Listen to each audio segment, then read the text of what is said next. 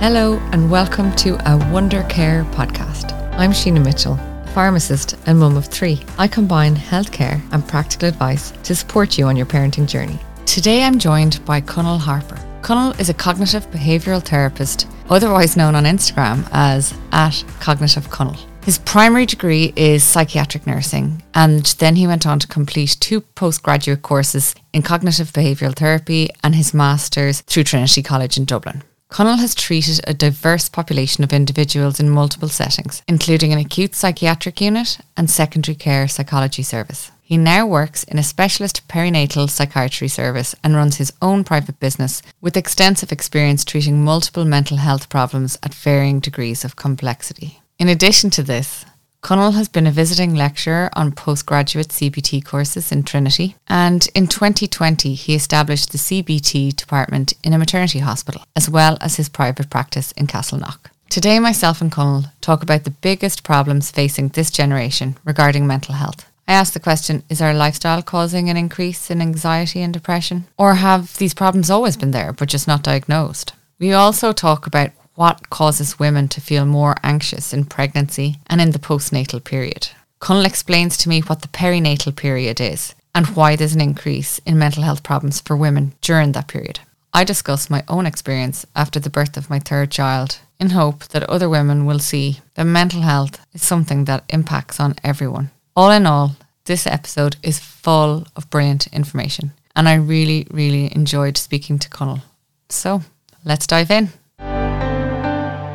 Hi, Conal. Thank you so much for joining the show today. Thank you. Obviously, with your vast experience, I really wanted, I suppose, to dig down into why you think that this generation are struggling so much with mental health issues and why that might be. Do you think it's more prevalent or is it just, do we talk about it more? I think there's a couple of reasons. I think that there's a kind of institutional reason in that the more diagnostic tools we have, the more we're going to find diagnoses for things. So over the last kind of 20 years, there's been an explosion of diagnostic kind of criteria. So now there's a name for everything. And if there's a name for everything, there's a condition for everything.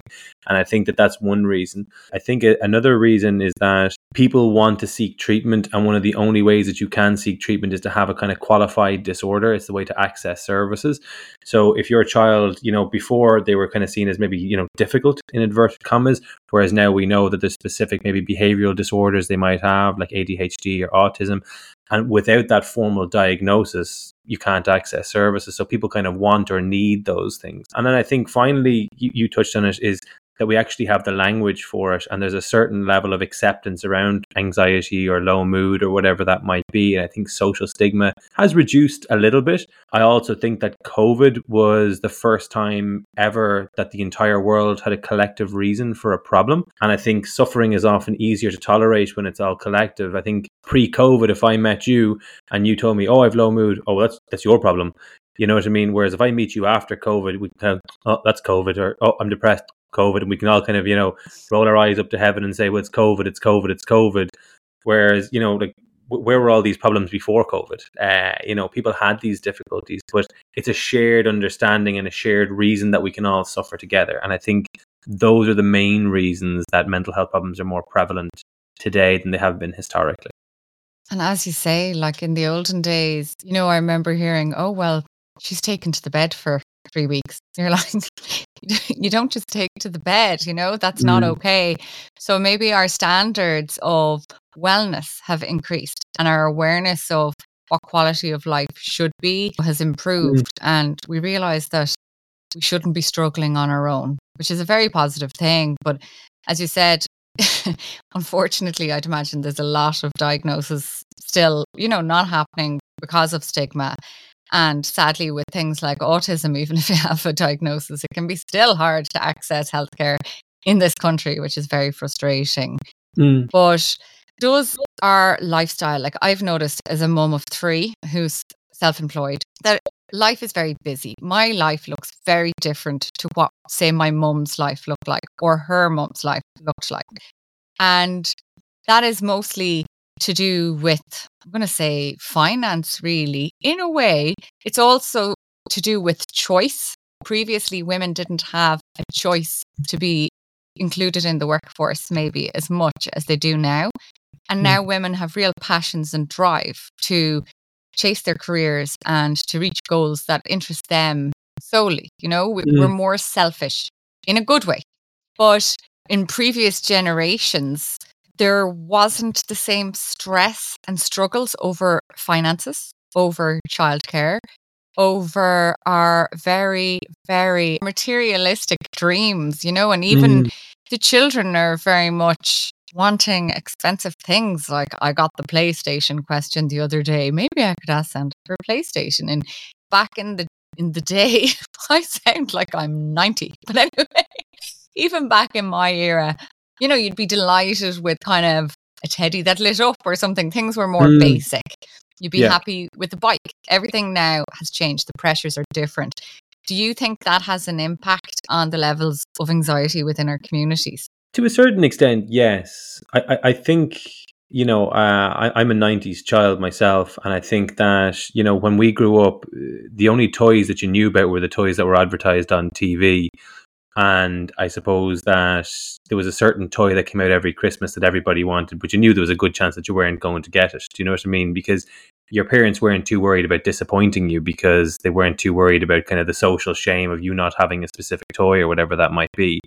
Whereas now you have children who on social media watch YouTube videos of other children unwrapping presents and seeing the high turnover and seeing what's involved in that, and parents feeling a need to kind of, you know, in inverted commas, keep up with the Joneses, that there's an expectation on them to provide for their children because they don't want to let their children down. And oftentimes that comes around from parents not experiencing certain things in their own childhood and trying to meet their childhood needs you know through their own child so for example if i grow up in an environment where maybe i didn't get a lot and i remember birthdays and christmases being very disappointed by that when i have my own children i'm trying to protect them from what i would deem kind of traumatic experiences. So i go out and i splurge on them because i really want them to have what i didn't have. And I, I think a lot of parents do that and they feel that need to keep up with societal pressures. But it's more important to maybe step back from that and say, well, What's so bad about your child being disappointed? It's up to you as a parent to teach your child how to learn and how to manage with the feeling of disappointment rather than trying to avoid them ever having it. Like, no one wants their child to be disappointed, obviously, but it's more important that you teach your child how to manage being sad, how to manage being disappointed, because they're going to happen at some point and they and they can't live in bubble wrap forever. Yeah, and you're right. We've kind of become a bit conditioned to trying to make things better through any means. Mm. And mm. you're absolutely right. I, I find that sometimes I have to go through phases of practicing saying no just because I'm like, okay, these kids are really becoming quite demanding rather than grateful for, mm. for basic things. And it could be to do with time on a screen or whatever. The other thing I think that really impacts certainly my day to day stress rather than anxiety now, but is time poverty. And I know that's something that a mm. lot of families suffer with. And it affects the quality of their relationships and their ability, maybe, to do self care, whether that be in exercise or reading a book. Like reading a book sounds like an, an absolute novelty to most mums who are busy because there is no time in the day when you're trying to work or care for however many children with so many activities. So, mm. do, do you think time poverty is an issue, or is it more that we're putting additional pressures that maybe we don't need to on ourselves? I think it can be a combination of both. I suppose where I work in the specialist psychiatry services dealing with new mums and pregnant women, you do see a certain amount of time that's sacrificed, but not towards anything in particular. It's more this sense of being busy and keeping up with what they feel is important. So I, I, think a lot of women, when they're kind of in that newborn stage, inevitably they're not going to have time to read a book because the sleep pattern's destroyed. You know, they're going to, you know, their body's going to be sore recovering from childbirth, and there going to be numerous other issues.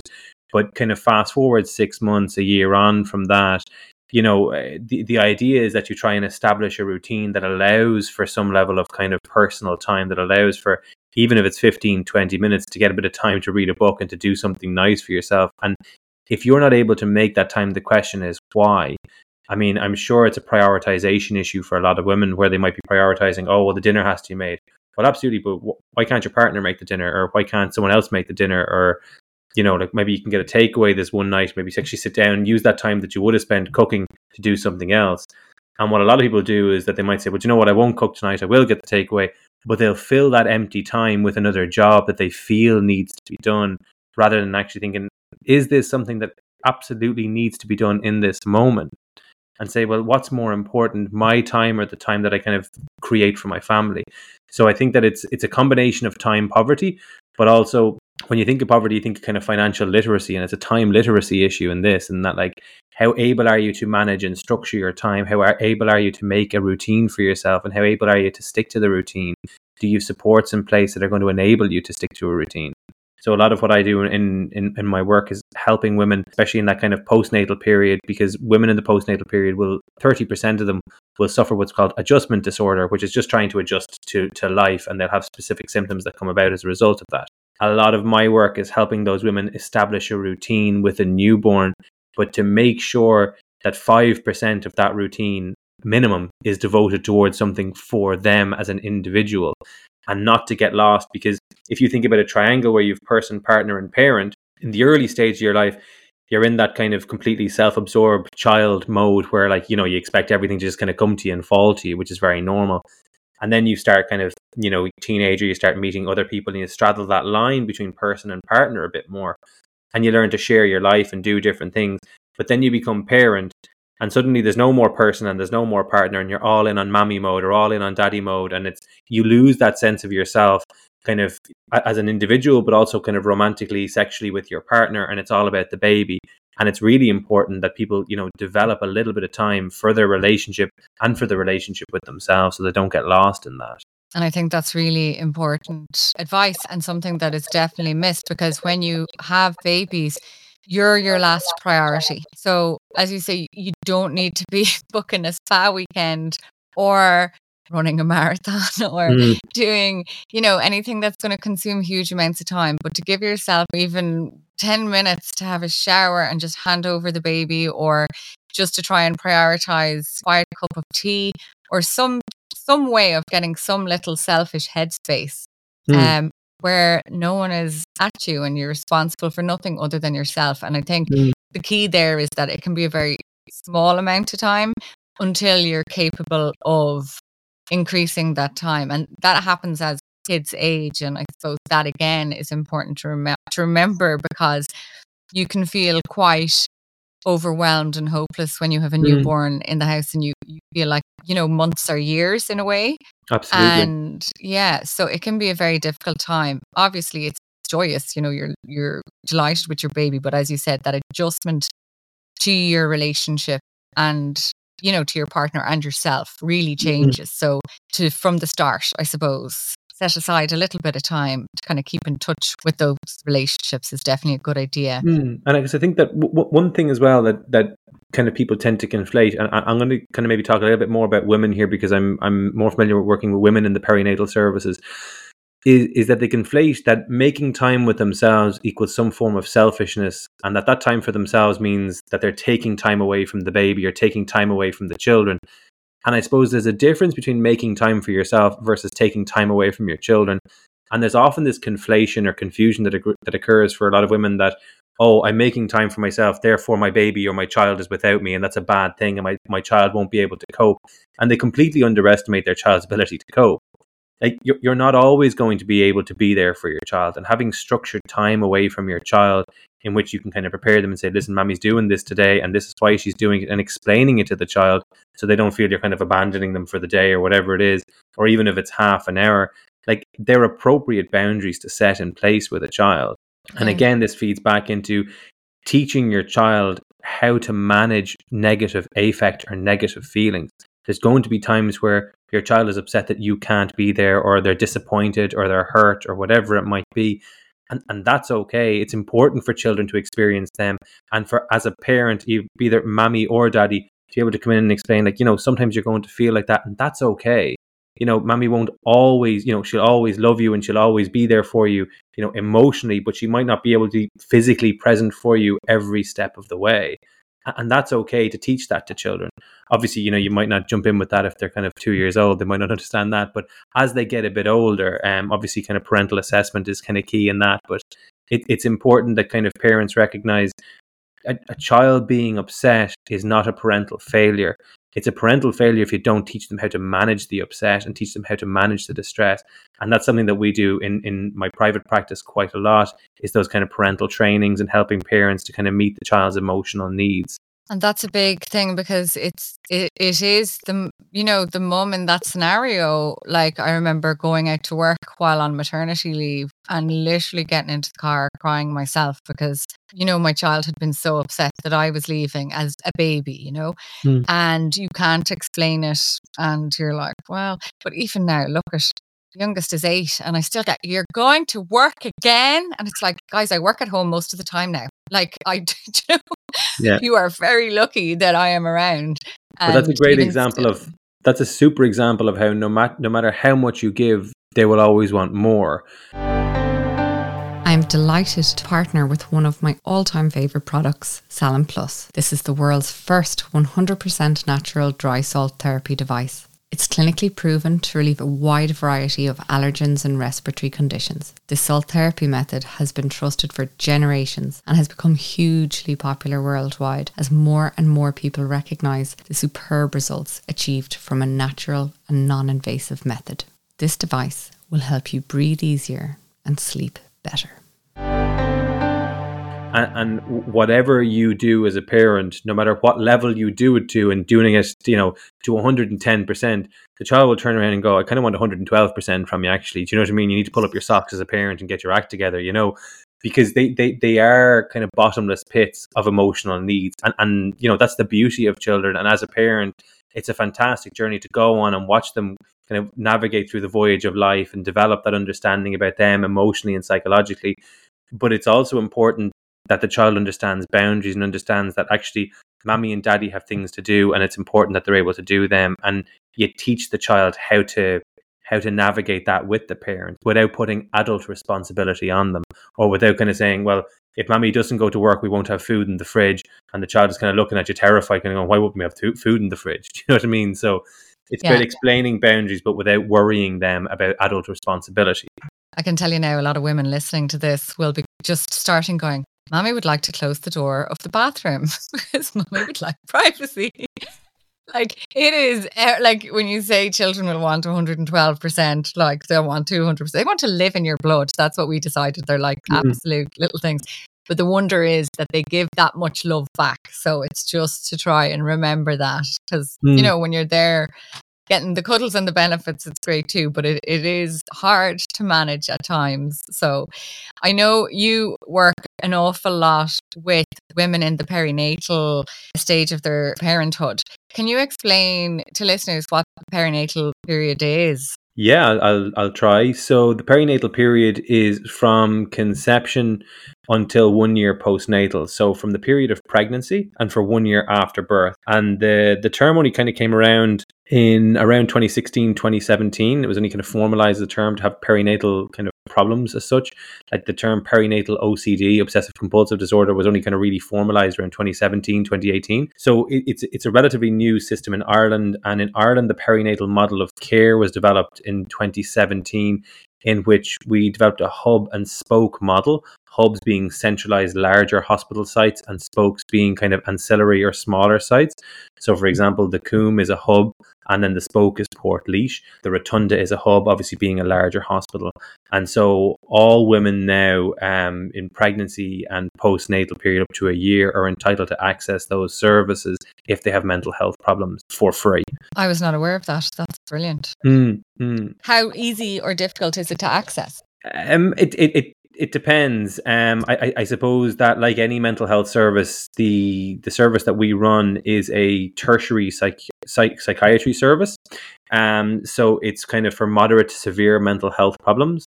Um, and oftentimes, what happens is that women will present, they get an assessment, and then it'll be kind of deemed what's the most appropriate route of treatment. So it might be actually your not maybe unwell enough in inverted commas for our service, in which case you might be referred to primary care or you might be referred back to your GP and you might do a kind of course of SSRIs or antidepressant medications. Or if you are kind of deemed kind of, you know, uh, to have a kind of mental health problem that's impacting the quality of your life day to day, then you'll be linked in with the services for a range of kind of psychological supports, medication supports, or other other interventions. Okay. Can you describe, I suppose, some of the issues that might crop up during pregnancy and postpartum? Yeah. So, in terms of the literature, there's a huge spike in mental health problems in the perinatal period.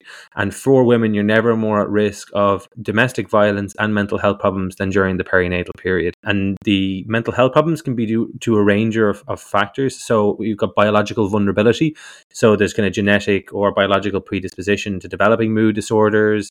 Um, there might be kind of stress and life changes. As I mentioned, adjustment disorder is one hormonal changes. So oftentimes spikes and troughs of estrogen and progesterone, there's kind of dramatic fluctuations in them, which can disrupt, I suppose, or affect the neurotransmitters in the brain. Obviously, lo- lack of social support is a huge issue. Then there's financial constraints. It's it's not cheap to have a baby. Then there's other factors such as kind of relationships breaking down. Oftentimes, that's one of the major contributing factors. People are in a relationship, the girl gets pregnant, presents to the Coombe or to the Rotunda or to another hospital. And at the start, the guy is all on board. Six months into the pregnancy, the relationship isn't working out. He abandons ship, and now she's kind of raising the child by herself. Another one, I suppose, postnatally can be traumatic birth experiences. That's a really common one. Tocophobia, which is a fear of childbirth, is another issue that can present for people in the pregnancy period. Then lack of sleep, and then there can be medical complications, uh, gestational diabetes, preeclampsia, and different things like that can exacerbate symptoms. What would be the most common presentation of symptoms as a result of some of those traumas or experience? How do they manifest really? So, for a lot of women who've experienced, say, birth trauma, some of the most common symptoms that they might find is being extremely angry um, they might have flashbacks, they might have nightmares, they might have night sweats, they might be extremely anxious, or or they'll feel a kind of sense of trauma. One way to do this is if you have had birth trauma, to think about the hospital that you went to, and if you kind of get that kind of shivery sensation, you kind of can't even think about it. That's often an indication that maybe you've suffered some kind of trauma. Uh, unwillingness to discuss it or inability to discuss it without kind of welling up and becoming overly distressed can be an indication of birth trauma. I suppose, in terms of the most common mental health presentations that we tend to see in the perinatal service, would be generalized anxiety disorder is the most common anxiety disorder that you would see in the general population. And it's also the most common that you would see in the, the perinatal population. And then I suppose there's also a huge rate of um, obsessive compulsive disorders, an increase in the general population you will see cross males and females uh, variance of maybe 1.2 to 1.8 percent. Um, whereas in the perinatal population, that can be as high as nine percent, which is you know almost a 500 percent increase. So huge increases in perinatal OCD. In terms of low mood, or I suppose the, the stereotypical depression, mm. is eh, you hear a lot about you know postnatal depression, but I assume it's not just postnatal. Mm. Obviously, mm. depression is quite common within the general population, unfortunately, at the moment. But is it more common while pregnancy is going on, or is it more common postnatally after maybe the, the changes in hormones and all of the, the change in, I suppose, lifestyle and everything, the, mm. the shake up that happens after you have a baby? The the shakeup is a good way of describing it. Postnatal depression would probably be if, if I was to tier them in terms of presentations, anxiety would be the number one presenting uh, difficulty most people have. Then would be postnatal depression. One of the difficulties with postnatal depression is that there's often a certain amount of guilt and shame associated with it.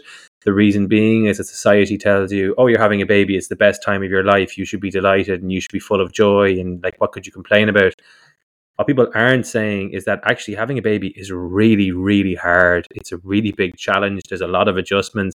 It can be an awful pain sometimes. You're not sleeping, your body is sore, there's huge adjustments.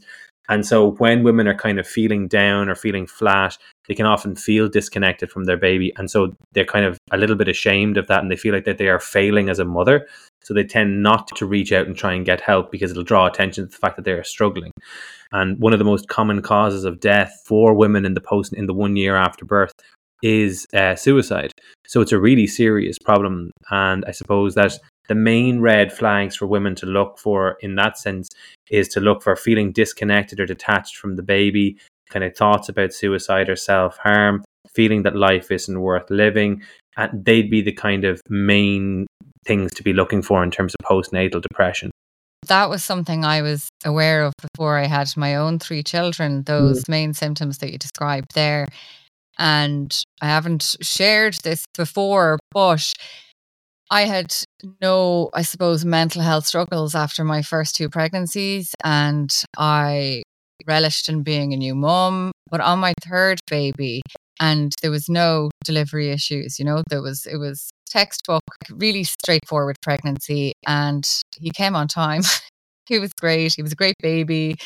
But for me, I didn't feel disconnected from him, maybe. And luckily, I didn't have suicidal thoughts. For me, it was much more subtle than that.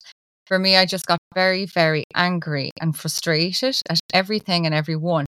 Not the baby, weirdly, because I I was consumed by the baby, but anybody else around us. And that included the other children and it included my husband.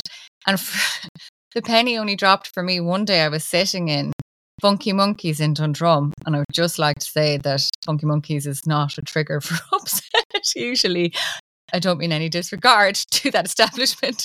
It entertained my children for years. But I remember sitting there one day and just bursting into tears over nothing. And it was mostly because I was so angry. And that was my kind of watershed moment. That was when the penny dropped. And I went, okay, Sheena, that's not okay. Like this isn't your normal behavior. Mm. You've had other babies. You you kind of you know what you are like as a mother, and this doesn't feel great. And I remember going straight to the GP after that, and they decided, you know, I had postnatal depression, and I did take medication for it at the time. And within two weeks, it's like night and day. And I'm not saying obviously medication isn't step one. It never should be. And cognitive behavioral therapy is the guideline based number one step. But for whatever reason at the time, I refused to engage, which is something I would definitely change, you know, if, if it ever yeah. happened again.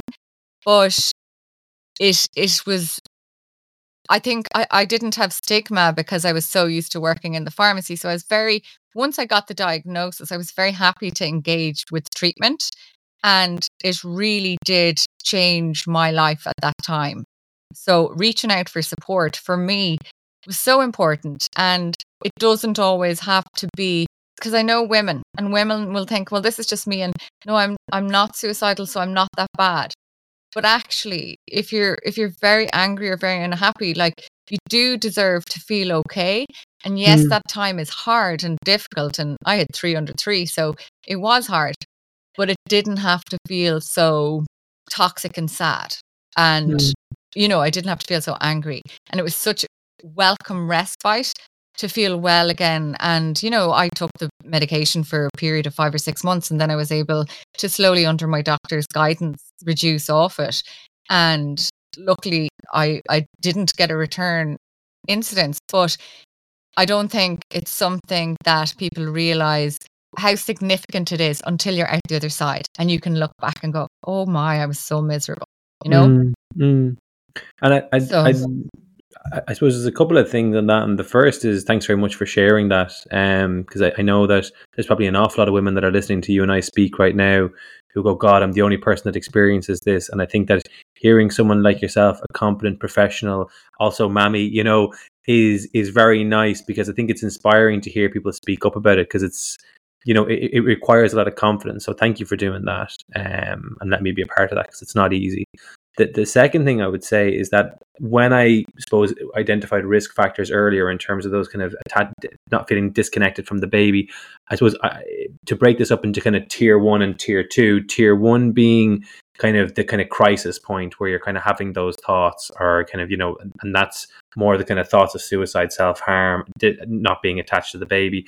But then there's tier one, which as you very correctly pointed out, more kind of subtle or nuanced factors. And these are often things like feeling tearful for, as you said, no reason. It can also be things like poor concentration, poor sleep, poor appetite, uh, low sex drive, different things like that, and just feeling kind of unmotivated. And one way to describe that is just a general sense of deflatedness, just feeling, ugh, and not having the energy to kind of go about, or that everything that you're doing seems to be way more of a struggle than it should be. So tasks that you used to enjoy doing, you don't enjoy them so much anymore, or tasks that you were able to do kind of at the drop of a hat now feel like they require an awful lot of energy to do. If you're experiencing those symptoms consistently for a period of two or more weeks, there's a very good chance that you're developing low mood symptoms. And I want to be very clear in differentiating low mood from depression.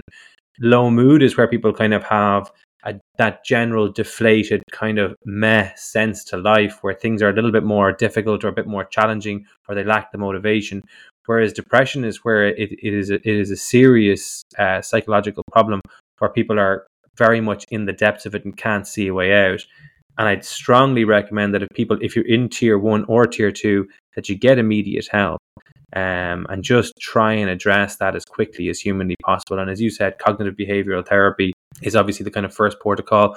Or medications and there's international treatment algorithms that show that the two working together are an excellent uh, combined force as well. So it doesn't have to be one or the other but it's important that women and men go and get the support they need at an early stage.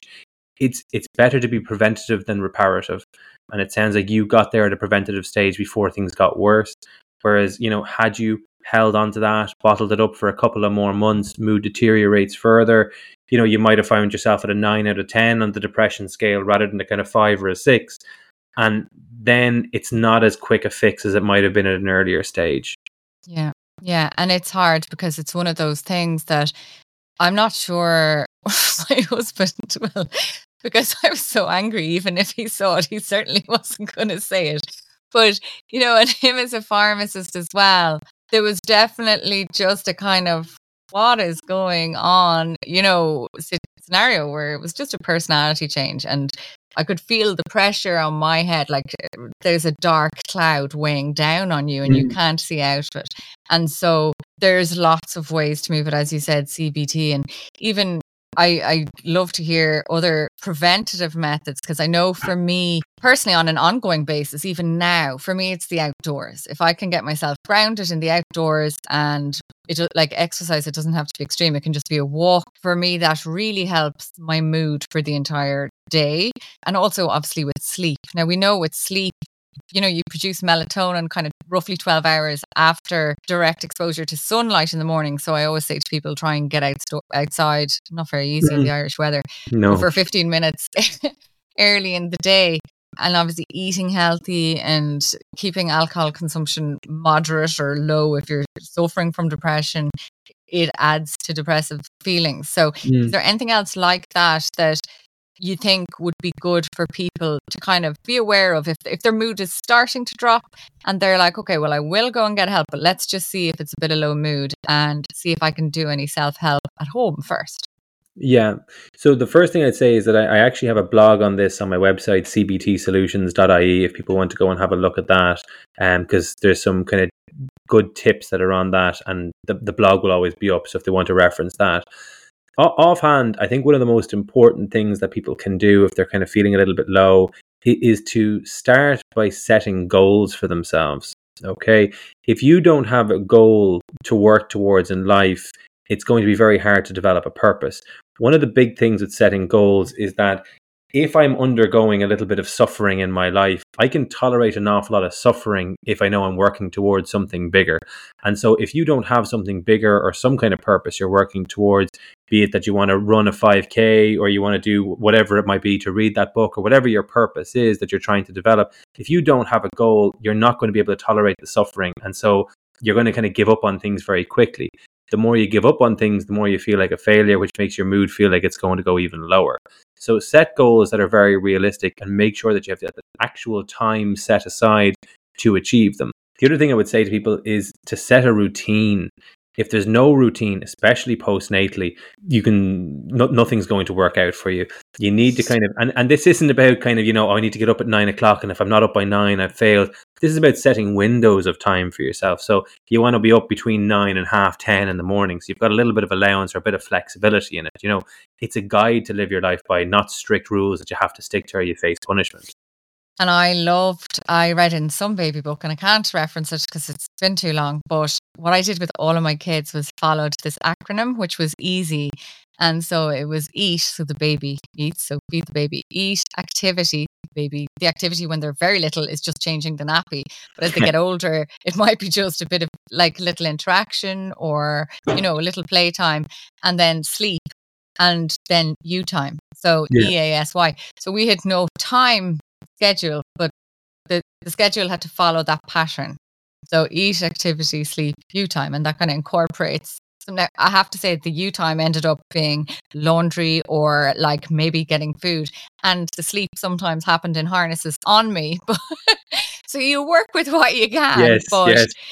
in general, it's a nice way of doing it rather than maybe stressing about times because newborns are so unpredictable, you know. But it, even the babies tend to fall into that routine. They kind of know that when they wake up, they'll be fed. And after they fed, they know they'll probably get their nappy changed. And then, you know, there might be a bit of playtime and then you're watching out for sleep cues. Even even that maybe might be helpful. that's that, that that's excellent. I think that the the easier the advice, the more it'll be taken on board. You know, and, and I think that what I would say to anybody, whether you're considering therapy or you're considering medications or you're just struggling, if you're not eating properly and you're not sleeping properly, no amount of therapy or medication is going to be that helpful. You, you need to get the basics down, and that can be just trying to get a sleep pattern or sleep routine developed, some form of meals where you're eating at least two to three good sized meals a day and some form of moderate exercise. And I know that they're kind of harped on about and they become almost cliche, but they're cliche for a reason because they work. And so what I would suggest to people is that set time frames which if you feel you're struggling try and do those three things for at least a week to 10 days. And if you're doing them for a week to 10 days and there's still no change in your mood or your anxiety, then consider getting professional help and trying to link in with people. Set a date or a deadline. Often, what happens for a lot of people is that they experience these symptoms and they say, ah, "Asher, if I feel if I feel a bit better by you know in a while, I, I might um, I, I won't need therapy, or if I don't feel better by a certain time." But what is that time? Like, what is that date? And said, and, and be honest with yourself and say, "Well, listen, if that was your child and they were experiencing what you were experiencing, how long would you let it go on for before you got them some professional help?" You know, and, and if that's what you do for your child, why would it be any different for yourself? And and to kind of respect yourself enough because if you're not right, that's going to have an impact on your child. You know what I mean? And children who grow up whose parents are bit who are depressed or have anxiety disorders are far more likely to develop them themselves. So there's a difference between you know doing what's right for the child, but actually modeling that as well and kind of showing them actually you know it is important to get help if you're not going if things aren't working out. You know? Yeah, yeah. I think that's a very good message, and sometimes showing vulnerability is teaching them empathy, you know, because like there are times in life where the kids will be like, "Oh no, are you okay?" You know, if you could even just trip and fall yourself, and you're like, yeah, you just you let them comfort you, and even simple things like that, you have to teach them. And like they'd randomly come over and rub my back, or it's nice, I think, to allow them to have a relationship with you rather than a one-sided kind of constant educational role for yourself. You know, it's it's a two way mm. relationship. So to keep that open, just want to ask a little bit more about anxiety mm. and mm. how people know what's going on and how to identify anxiety in themselves, particularly in the perinatal period. Yeah, so anxiety is characterized by a group of symptoms. Um, some of the most common symptoms people will have are racing thoughts. Uh, they'll have kind of sweaty hands, they'll have tight chest, racing heart. They might kind of have jelly leg sensation. They might also have a lump in their throat, tension in their jaw, tension in their forehead. You'll notice kind of tension in their shoulders and different things like that. And they tend to be the kind of mainstay or the staple symptoms that indicate people are having anxiety. Then there's other things like poor concentration, poor appetite, poor sleep, restlessness, and, in, and inability to tolerate distress. And so, if you're experiencing, I know I'm after reading out an awful lot there, but if um, but if you're experiencing a few of them for a prolonged period of time, then it's worth considering how much is my anxiety impacting the quality of my life? Is it impacting with my sleep, with my appetite, with my relationship, or with my esteem or my sense of self? And if it's impacting with them for a period of longer than 10 days to two weeks, then you're developing an anxiety disorder, technically speaking. Anxiety from kind of the, the ground up is an inability to tolerate uncertainty. A lot of people develop anxiety um, from a young age. Women are more likely to develop it than men kind of at around a kind of two to one ratio. Oftentimes, what happens for children is if you grow up with a parent who's quite anxious, you use that parent as a reference point to navigate your world. So if you're my mum, like you're bigger than me, you're faster than me, you're stronger than me. And so I kind of look to you for everything. Like if I want food, cuddles, love, anything, it comes from you. And so, you know, you're kind of that giant that polices the security of my earth. If you get anxious, I think, Jesus, if she's worried, what do I need to be worried about? You know what I mean? Almost yeah. like when you see a herd of horses and one gets spooked and they all leg it. You know, if you're in a, if you're in a room where everybody is kind of ten foot tall and they're all way bigger than you and they get scared, like if they're scared of something, you should be really scared of something, and that's the impact it has on children. And what happens is that children have this kind of peaks and troughs as they experience. Mom's really anxious, I get really anxious. Mom relaxes, I relax. And so if a mom or a dad has a kind of anxious disposition, that means the child is going to kind of mimic that. And eventually the child will kind of go, you know what, it's actually not worth relaxing too much because that's going to be interrupted by mom getting really anxious or dad getting really anxious. And so they kind of maintain this kind of five out of 10 you know, on the anxiety scale vigilance state. state. Yeah. Exactly. Because it's like, well, I'm, I'm kind of just watching out now. When's mom going to freak out next? Or when's dad going to get really anxious next? And if it doesn't happen, there's a sense of, phew, it didn't happen, but that's grand, but I should still be aware of it. But if it does happen, I kind of go, well, I knew it was going to happen, so it's not as bad as I thought it was going to be. So they maintain a kind of anxious baseline level, which is why you see that with children. Can I just ask, is adrenaline levels, say, affected? And, you know, do you get like fight, flight response, that kind of mm. thing yeah. so the, the the biological mechanism of anxiety is that there's a there's a part of our brain called the amygdala, which is the Latin word for almond. And the amygdala is like a distress center, like an alarm that goes off in our brain. And so you, you're probably familiar with the expression "shut up, I can't hear myself think." Um, or when you're looking for an address driving, you lower down the stereo kind of thing. Do you know what I mean? So you can see better.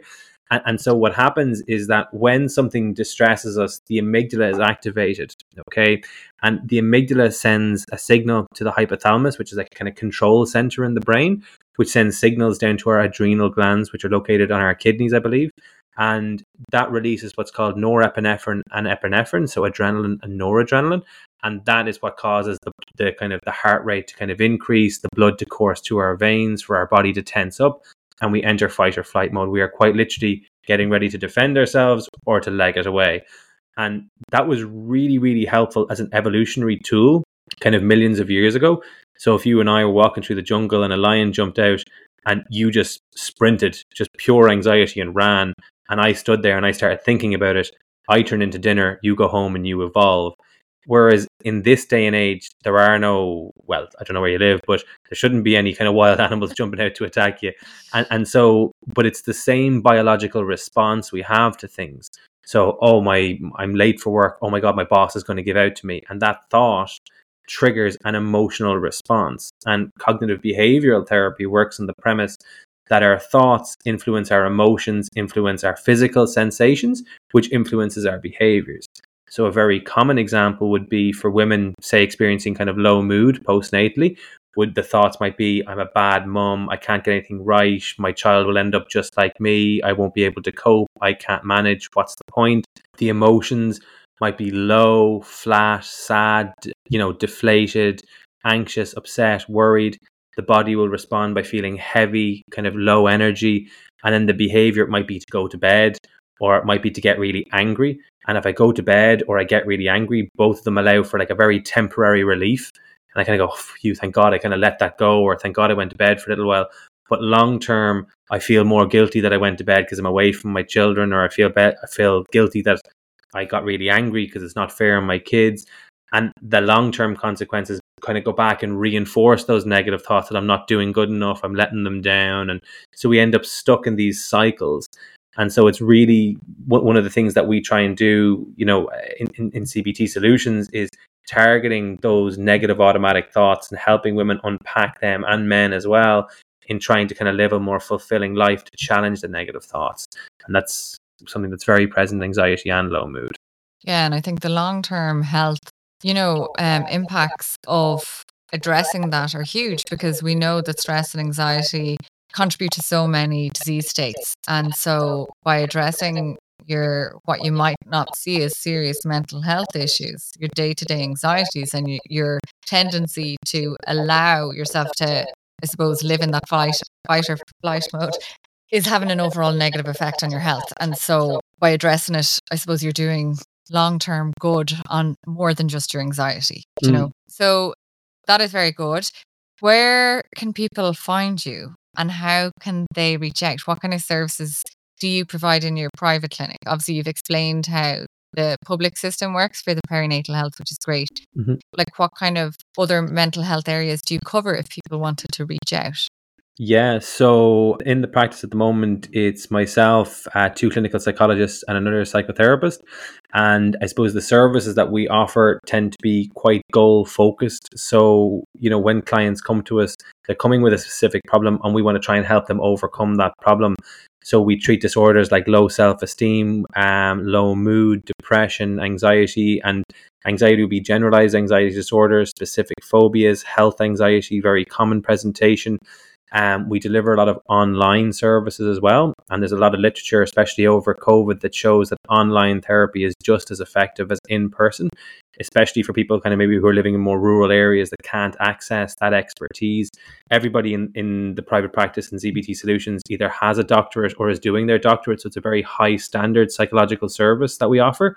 Um, we're based in Castleknock for face to face appointments and online you know anywhere of clients in New York and Canada and Australia, so it depends. But yeah. CBT, CBTsolutions.ie is the website. We would treat all major kind of mental health disorders. Um, and again, there'd be other programs available like assertiveness training for kind of corporate clients and different things like that. We also do a lot around kind of child and parent education classes, and we offer kind of one to one sessions with parents who are struggling maybe around that discipline and not knowing how to manage that do a little bit of work around relationships. So people who've reached crossroads and going, oh, I don't know if, you know, is my wife right for me or is my husband right for me and how to kind of figure that out. Um, and we do that on an individual basis, not couples. Um, and what about kids? Do you treat kids? Sorry, other than that relationship with the parent, say anxious kids or yeah, so um, we do offer online therapy only at the moment for kids for for that, um, and and the spaces are very limited. Um, we're doing our best to kind of reduce the waiting list. It's actually quite short at the moment for the online, which is great, um, because there's a, there's a new person joining. So we're, we're continuously kind of expanding and doing our best to meet the requirements to lower the waiting list down. Unfortunately, as I say to most people, it, it's very hard now to find good competent quality therapy where there's not a waiting list because there's a shortage of them you know um the same way if i want to go see a consultant dermatologist there's a waiting list of like six months to see them because you know they're in demand you know um i got a phone call the other day asking me if i um my child needed a dermatology appointment and this is for the 10 year old and she was a newborn when she was referred. I had to think for ages. I was going seriously no, she's never had a skin problem. so, so, I'd like to clarify: our waiting lists are not that long. Just to be very clear. Um, and w- one of the things that we, we we offer all clients as well is that when they contact, so if they go to cbtsolutions.ie, there's a contact form at the bottom of the website, and they can have a little bit of a read about me, qualifications, and the and the guys working there.